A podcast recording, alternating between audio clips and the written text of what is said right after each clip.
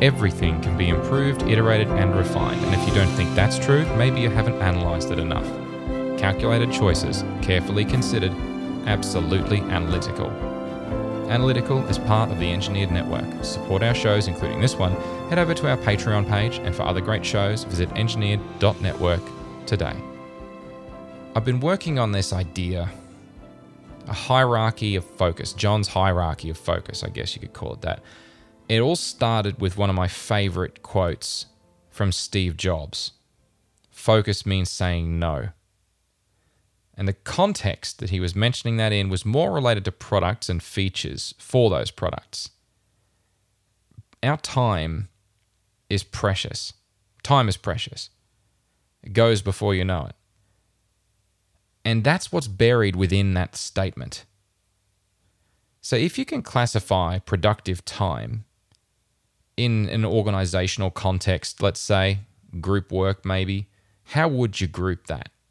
Because I think there's about four different time groupings, as in an average day, you could time would fall into one of these buckets in terms of productive time. So you've got collaborative time, like meetings, group discussions, that sort of thing.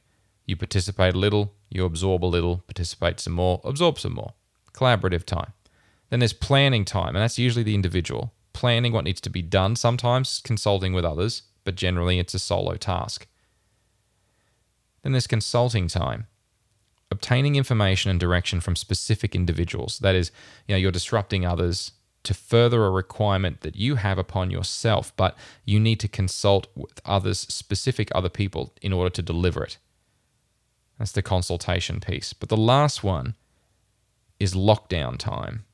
And that's purely an individual with full focus on a task, a specific task at hand with minimal distraction. The others, they're interesting, but not as interesting, at least not for this episode. I really want to focus on lockdown for a time. But we'll we'll circle back to that as we get closer to the end. Getting back to focus though for a few minutes and how it relates. As a principle, uh, I mean, yeah, basically speaking, I think it's very handy as a way of cutting through the myriad of distractions and deprioritizations and reprioritizations and prioritizations. So for me, you know, saying no to something to get focus, it, no applies on every level. You know, or well, I mean, it can apply on every level if you want it to.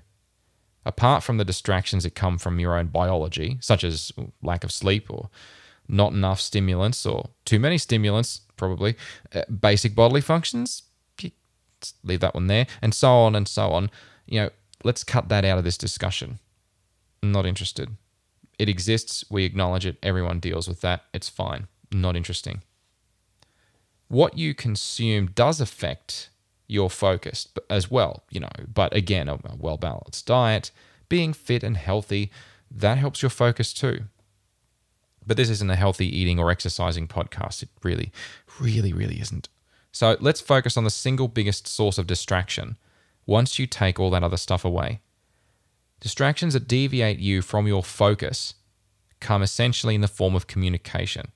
Now, if you cut away and block out the entire world from the task at hand, you end up with that conclusion that all distractions, beyond self distraction and procrastination, are from communication. So let's focus on communication distractions to our focus. So these days, there is an ever increasing number of distractions. And we have, I suppose, I like to think four levels of communicative distraction. There's good old fashioned email, instant notifications or IMs, instant messages if you'd like, before call them IMs, that works phone calls, and I suppose that includes FaceTime, but in any case. And then there's in your face.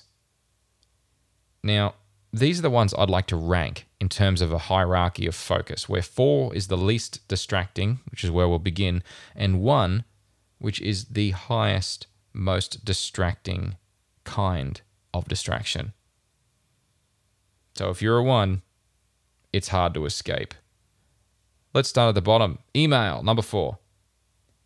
Email was the first really major use of networking for businesses in particular. being around for decades, it was originally sort of intended to replace office memos. Now, for those of us who have been working long enough, there were these things called in trays and out trays on people's desks, you know, just a tray with sides on it, usually made out of, like, you know, uh, plastic or wood, I guess. Anyway, and uh, you'd have these memos, and you could have a carbon copy sheet or multiple carbon copy sheets with other layers of paper underneath. And as you wrote down, press down hard on your ballpoint pen, you know, you'd leave a mark on the carbon copies. And so you'd write this memo Hello, Bob. Please stop writing memos. Sincerely, John. And then you'd go and send, put physical copies of your memo, the original and the carbon copies on those desks in their inboxes, or sorry, in trays, in trays, um, for those people that you carbon copied. So the electronic form of that was so easy to send to multiple people. That's exactly what happened. People just copied everyone, even if they weren't directly affected. I mean, here's a, here's a hypothetical example. Oh, I should just copy Bob. He was involved in that project two years back. He might be interested in today's information oh, I know, I should copy my boss just so he knows what's going on. FYI. Sounds fine. Plus, the person I'm sending it to, to their boss, their project manager, and the other developer, and blah, blah, blah, blah, blah. And oh my God, I just sent it to 20 people. Thanks. Now, I get about 75 emails in my work inbox alone every day, most of which don't require response. I'm just copied as an FYI. But the problem is, every single one of them, I do need to read it and comprehend it and then decide if I've got to do something with it. And that takes time and that distracts me from my focus. Time I can't burn because I'm trying to focus. So turning off email for me looks like muting all notifications from my iPad, my iPhone, my laptop, and ultimately it means I can't see if emails are coming through in real time. And that's the point. It's it's down it's down to my own nerves, I suppose, to not to resolve to to not check my emails because I, I could still look. It's just the icon's just there. Just gotta click on it. Just gotta click on it. Nope. Fight the urge. Avoid that habitual refresh of my inbox and my email. But you know, is that okay? Because I think most people expect emails aren't real time communication. So they don't expect a response immediately, even if they set an important flag on the email, the big red exclamation mark. Like, who cares? Does that really make a big difference? I mean, if I get five emails a day like that, I just, you know, it's become a devalued identifier, but never mind that. So, if I don't respond for a day, it's probably okay. If I don't respond for a few days, it's probably annoying, maybe, to those people who did have urgent ish emails. If I don't respond to a for a week, it's probably pushing the friendship a little bit there, but overall it's okay. The risk of offending people is relatively low because expectations have been set early on, but the benefit of eliminating that distraction is great and it's real. And the more email you get, generally, the more gain you'll get from turning off your email. For a lot of people, though, it's a hard habit to break. So let's talk about instant messages or instant notifications. Number three on our list. There are so many different messaging platforms out there these days. I'm not going to list them all. I don't even think I could if I tried. So I'm not going to try. I'm just not going to do it. I'll list the big ones Twitter, Facebook, Snapchat, Tinder, maybe. Just depends on you, I suppose. I mean, instant messages sent directly to you, not Bob the Builder just built another dodgy house and posted a stupid photo of the house. Like, it just, that's so annoying. God, I don't know, really. I don't care about Bob's house and it's a stupid photo, whatever. I'm I'm not counting email notifications either because we kind of just talked about them. There's a difference when you get a personally directed message. It's a cut above just an email. And it's generally shorter, to the point, one well, one would hope to the point, and it's directed specifically to you. It's personal. You know, there's there's more of an expectation that you're going to respond. You know, it's fine, right? It's just a it's just like a really quick verbal conversation, you know, except you're typing and typing requires more cognitive load than it than talking does, at least for most people. And, and when you think you're done with a conversation, it doesn't mean you are. So you're like, see you later. You type and hit send and think that's the end of it. You put your phone down, you start refocusing on what you're going to do, and then it's another message back. Oh, stop what you're reading, pick up your phone, have a look at it, and probably respond again. And blah again and around and around we go. Now, if you don't respond to an instant message in a little while, there's, I guess, it's kind of two flavors. There's systems of instant messaging that track when you've read the message, and there's others where the other person doesn't know that you've read their message. So if you can turn off those read receipts, do it. Just do it. It just makes you look like a jerk when you've read the message. They know you've read the message, but you choose not to respond. You know, turn it off, leave it off. The read receipts, just leave it off. Set those expectations early on in your texting relationship, and you'll thank me later for that one. If, assuming you've done that, and someone instant messages you, you choose not to respond, what's the damage? Well, in a few minutes, they'll probably forget about it anyway. In a day, it's ancient history. It'll annoy people more, I suppose, if you ignored their email, but not too much, especially if you turn off your read receipts first. Geez, I don't know. So, how to turn that off is just like email. Take the applications instant messaging you and turn off their notifications, or if there's too many switches to switch off, to, to, to mute them, just on, on your device, just go to do not disturb mode. Pretty much every device these days has got a blanket do not disturb where you get no notifications. Now, the risk of offense, I think, is slightly higher than an email, but not by too much. The benefit of that eliminated distraction is great, and it's just as real as email. And it's actually worse, especially for a lot of younger people that have grown up with messaging at their fingertips. So, for me, being an older guy, I started out with ICQ, and that was kind of where it all started to go wrong, I think, for instant messaging. And now it's just everywhere. Everything's got instant messaging built into it. The more instant messages you get, generally, the more you're going to gain from turning those off. For a lot of people, though, this is actually a harder habit to break than shutting out email. It feels that, that little bit more personal and it's a little bit more difficult to let go of it. Got to talk about phone calls. That's number two. People, yes, people still make phone calls. Yes, they do. It's been around for a hundred years. When the phone rings, you answer it. But only in the last 30 or so years has it been impossible to call you wherever you go, wherever you are, any time of the day or night. That level of accessibility is very hard for a lot of people to resist. So it's above text messaging because it's like tap, tap, tap, ring, ring, ring. Are you there? And and they're kind of testing that instinct. You know, am I going to let the phone ring? Do I do I answer that? Of course, there's always the option to send it to voicemail. And if you're trying to avoid people, then send them to voicemail, I guess. Either when they call, you know, you what they call it, call screening.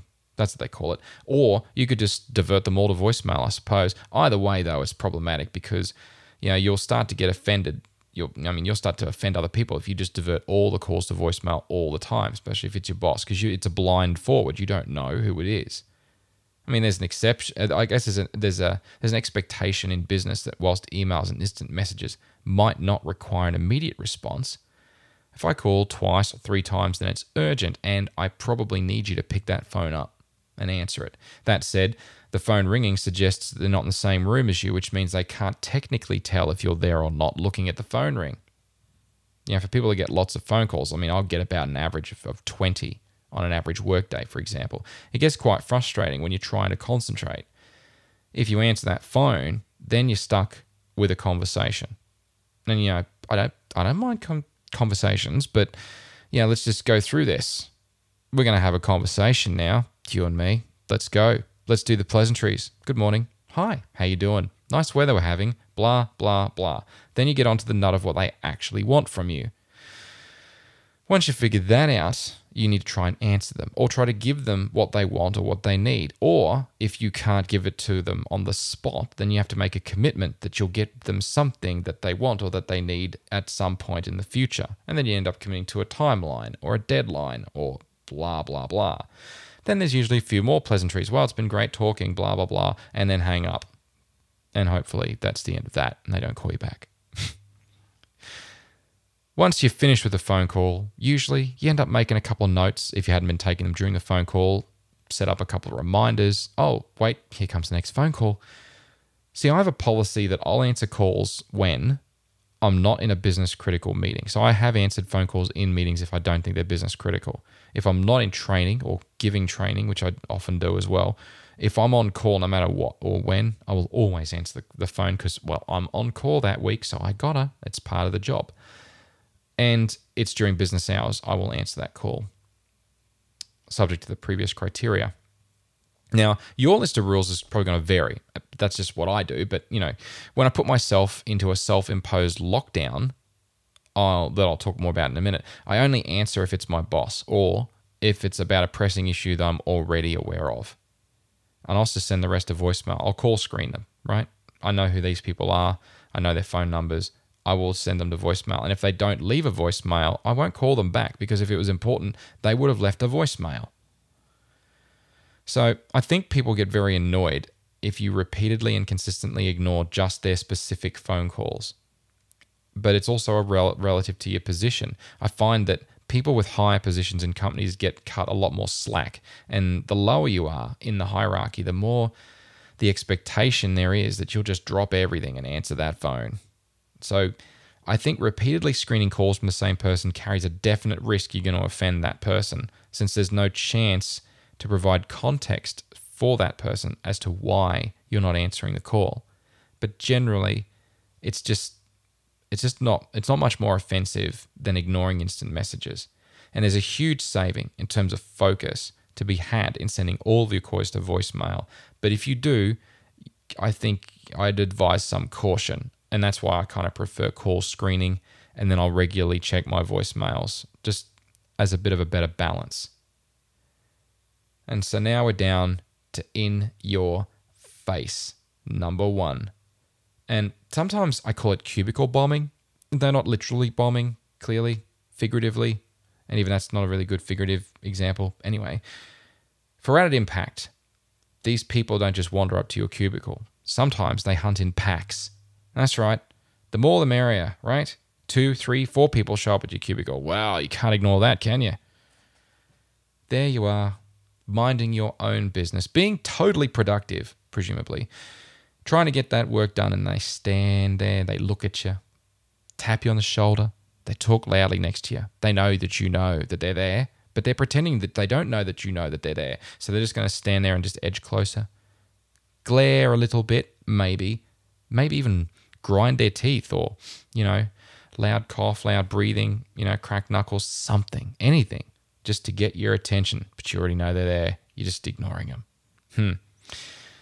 Thing is, we're social animals and we really typically don't like to offend other people. I mean, I guess there's some people that just love to do that, but you know, generally we don't, right? We don't. If you're like me, you tend to wear your emotions on your sleeve, though for me, that's as much a conscious choice as it has become a habit. I think that most people need to know that you're busy and you can't really talk, but but rather than come across as impatient or disinterested, I'm getting more direct in my old age. I'll just be firm and say, I need to finish this email report, whatever, for insert name of important person here. So can I drop by and see you later? Or something like that. Most people are going to respect that. But, oh, it won't take long. And yeah, sure it won't. And there you are, an hour of your time or longer has just gone with that conversation. Some people think that work is just going and talking to other people. Sorry to break it to you, that's not really work for 99% of the, the workforce, I'd say. Pretty much any, pretty much of the time, really, in any given day. And even if you, you might say, oh, well, what if you're in human resources? Well, that's not really true either, since there's plenty of paperwork and data entry that they do as well. So then there are the ones that just won't leave, no matter what you say, no matter what you do. And I'm and I'm not saying I've tried all of these, but here's a few things I've seen other people pull to get around those sorts of people. Faking getting a phone call on your mobile. Seen that happen quite a few times. Needing to visit the restroom, washroom, bathroom, doesn't matter what you call it, it's the same thing. Don't really need to go, but you gotta go. Anyway, having a, uh, a help me sound or gesture or something, and your cubicle mate has clued in on this, you've, you've prepped them beforehand and you said, if I make this sound, come and rescue me. It's important, it's urgent. You got to get me now. And get them to come and help. I haven't actually done that one, but I've seen it people do it. It's kind of cool and priceless. Never mind that. People generally come to see you, though, these days, I find, as a last resort, not the first. Didn't used to be that way. but it is now. And that's both good and bad. It's good because it means you've got a hierarchy to go through before you end up at visiting cubicle. But it's bad because it means that people show up and there's an absolute expectation. You'll drop what you're doing. And the truth is, I found if they can find you, just ignoring them is going to offend them. And telling them to go away will probably also offend them. So if you need focus rather than offend these people, you just need to find a way to make yourself harder to find. And that's the truth. You know? So I've thought about this a lot. What what is it about distractions when you're trying when you're in lockdown, you're trying to get work done? What is it that annoys me so much? Because this annoys me so much. It's like when someone needs something from you, it's all about them. It's about what they want, about what they need. It's not about making your life easier. My life isn't going to be made easier, it's going to be made harder. What do you need from me today? You know? Why are you here? Because that's all they do. They distract you from the task that you care about, the task that you have either a KPI or a metric. Your boss has asked you to do something. You have to deliver stuff too. You're not just there to be the answer all person, you know? So they're distracting you from the tasks that you care about. They make you refocus on the task that they care about. And the truth is that when they distract you, they almost always win and you almost always lose. And the flip side is pretty clear as well. What about when you need something from someone else? Do you have the right to distract them? I mean, if you do, because they're the nominated person, then what's the right way to do it? Put the shoe on the other foot and think about it. Don't be a jerk. You know? It's food for thought.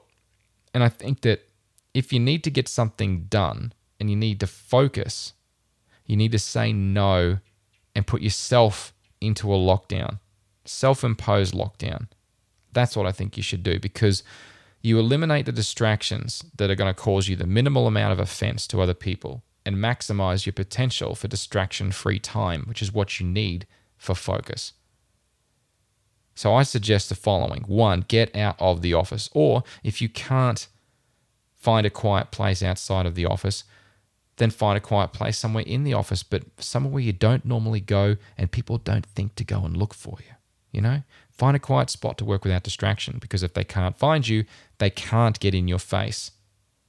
Screen your phone calls. That's number two. Don't don't just send them all to voicemail, but screen them. If they're important from someone important, then answer them.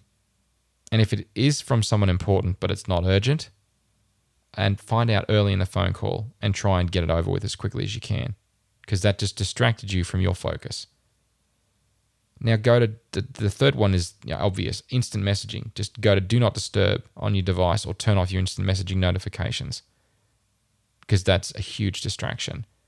And then finally, turn off or don't and don't check your email. It's not an or, it's an and. Don't check it. I know you want to check it, don't check it. Now, even if you don't do them all, do as many as you can in that hierarchy. Because in the end, focus does mean saying no. And I, it really does mean saying no on all levels. And sometimes it means saying no without saying it at all and making yourself unavailable for a period of time, even a short period of time. That's all you need to get the focus you need to get that job done.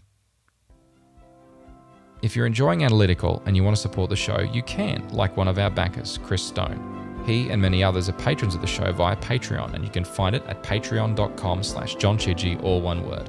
So if you'd like to contribute something, anything at all, it's all very much appreciated. Accept nothing, question everything. It's always a good time to analyze something. I'm John Chidgey. Thanks so much for listening.